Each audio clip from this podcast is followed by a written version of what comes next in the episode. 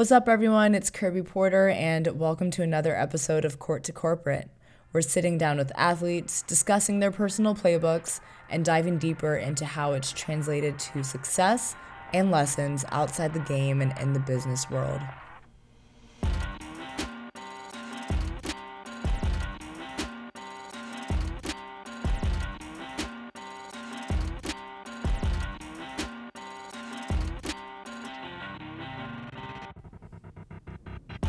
Hey everyone, this is Kirby Porter, and you're listening to the very first episode of Court to Corporate. Um, I'm gonna keep it real here for a second. I originally did this really serious, formal, um, just matter of fact introduction actually a while ago now, and as I as I went to go post it, I was listening and I was like, this is just not, it's not it. So here we are we're doing it again because I, I really do want to share my true point of view behind the why for Court to Corporate. What's the inspiration? Why does it exist? Why is it a conversation that needs to be had? So, on this episode, I'm going to first just, just share more about myself. Who is Kirby? Is Kirby my real name? Yes, it is. Um, and second, walk you through this journey and inspiration that has me talking on a podcast right now. So I'll start with myself. Um, to cut to the chase with where I am right now, recently graduated from Harvard, where I was on the women's basketball team, and I'm currently in New York City doing marketing at PepsiCo. And if if I could reflect on on two things that have shaped where I am and why I am right now, I think the first is that I'm a strong believer in knowing your why. And second, um, I'm a strong believer in building your personal brand, both of which are a journey. And this journey for me um, actually began my sophomore year in high school when I had a moment. Um, going into, it was my sophomore spring. My sophomore spring of high school, I tore my ACL. And that was going into a really big summer for recruiting. That summer leading up to your senior year is it's pretty important. And um, at that age, however old I was in the 10th grade, I I had this realization that most players have. Um, I think it comes at obviously comes at different points um, throughout your career, but it's that realization that this game is not forever. It's not guaranteed. Um, and at that time, I obviously had aspirations to get to the next level. And it felt in question. It really felt in question in that moment. I may have been a, a bit dramatic. Um, obviously, I still did. I still played Division One basketball, but that was a really big turning point for me. I I was running head of steam on this one path while at a young age, but um, I had it stripped away for a second. So that summer when I didn't play AAU, I actually didn't I did an internship at the NFL Players Association. And this was a this was a really important summer for me. I think this was a summer that not even it's just the time, this time um, and moment in my life that I realized that I'm still able to be in this space that I'm passionate about impact the individuals that look like me and have similar experiences as me as an athlete through the output of my work. And that really became um, a defining moment. And so, first, it's it became defining because it just it helped me identify my why, um, which is to deliver stories at scale to impact and empower others and my second passion of this intersection of sports, athletes, and business. Second, it shaped what I believe is my personal truth in um, being a balanced individual. Um, just because at that point, moving forward, after seeing the power of of this business on the other side, I wanted to be an athlete that was more, um, that was multifaceted, that could do both. And so this why and my how has really guided these years in between from being a sophomore at Bullis School in Maryland to being a brand marketer at PepsiCo in New York City in 2019. Um, in between, it's this why and my how is why I chose to go to Harvard to play basketball, to pursue that bounce, and to be in a space and program that aligned with my desire to be more. It's why I did marketing internships at the Patriots and Under Armour and PepsiCo, where I'm now full time, um, because I was able to just be in touch with my passion of impacting others through powerful storytelling. So that's me in a nutshell.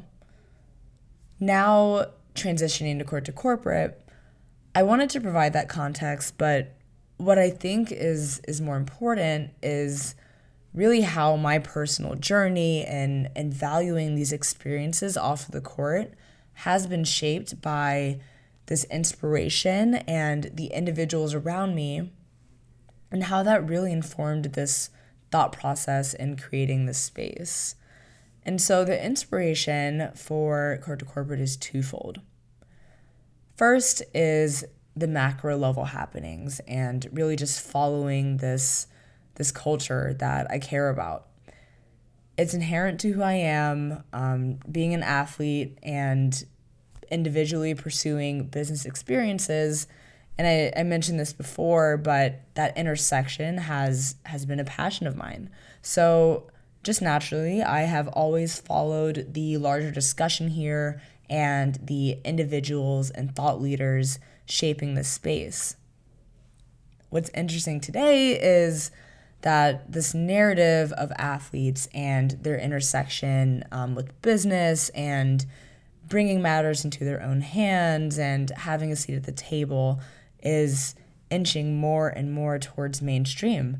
If you just look around at um, Uninterrupted, Kneading Dough, the boardroom, it's growing and I love it. I absolutely love it. Um, the spike in this narrative, in my opinion, is really rooted in the more than an athlete movement. I'm a big LeBron and Mav Carter fan, so I may be biased, but on a serious note, it, it really has sparked such an important conversation. It's making the next generation of athletes think differently and think beyond their jersey. But when you really look at it and just seeing how it has is it has naturally evolved um, the the narrative is really centered around the 2% of athletes that go on to play professionally and are playing at this caliber, at this elite, elite, elite level. It's highlighting the Lindsey Vonns and the Ben Simmons and the OBJs outside of their uniforms, which is so important. It is powerful and so impactful to see. And I think it's a platform and a mic that is being given to athletes that is beyond overdue. At the same time, um, there's an overwhelming majority here, given that only 2% of athletes go on to play at this level. Um, there's an overwhelming majority of student athletes that have also played at an elite level in college and have already been leveraging their brand and skill sets and intangibles as an athlete to excel in the professional world. And so I can go through the stats, but I'm actually going to take this chance to humbly plug our Instagram. Go check us out. The at is tagged in our bio. Um, go check out the post for International Women and Girls in Sports Day. The bottom line is athletes have been um, already are and will continue to excel in the workplace and in business. Um, I think, given that such a large majority of us um, have already experienced and are going down this path of transition and um, adjustment and self discovery, in which we realize we're able to apply what we have learned in the game beyond.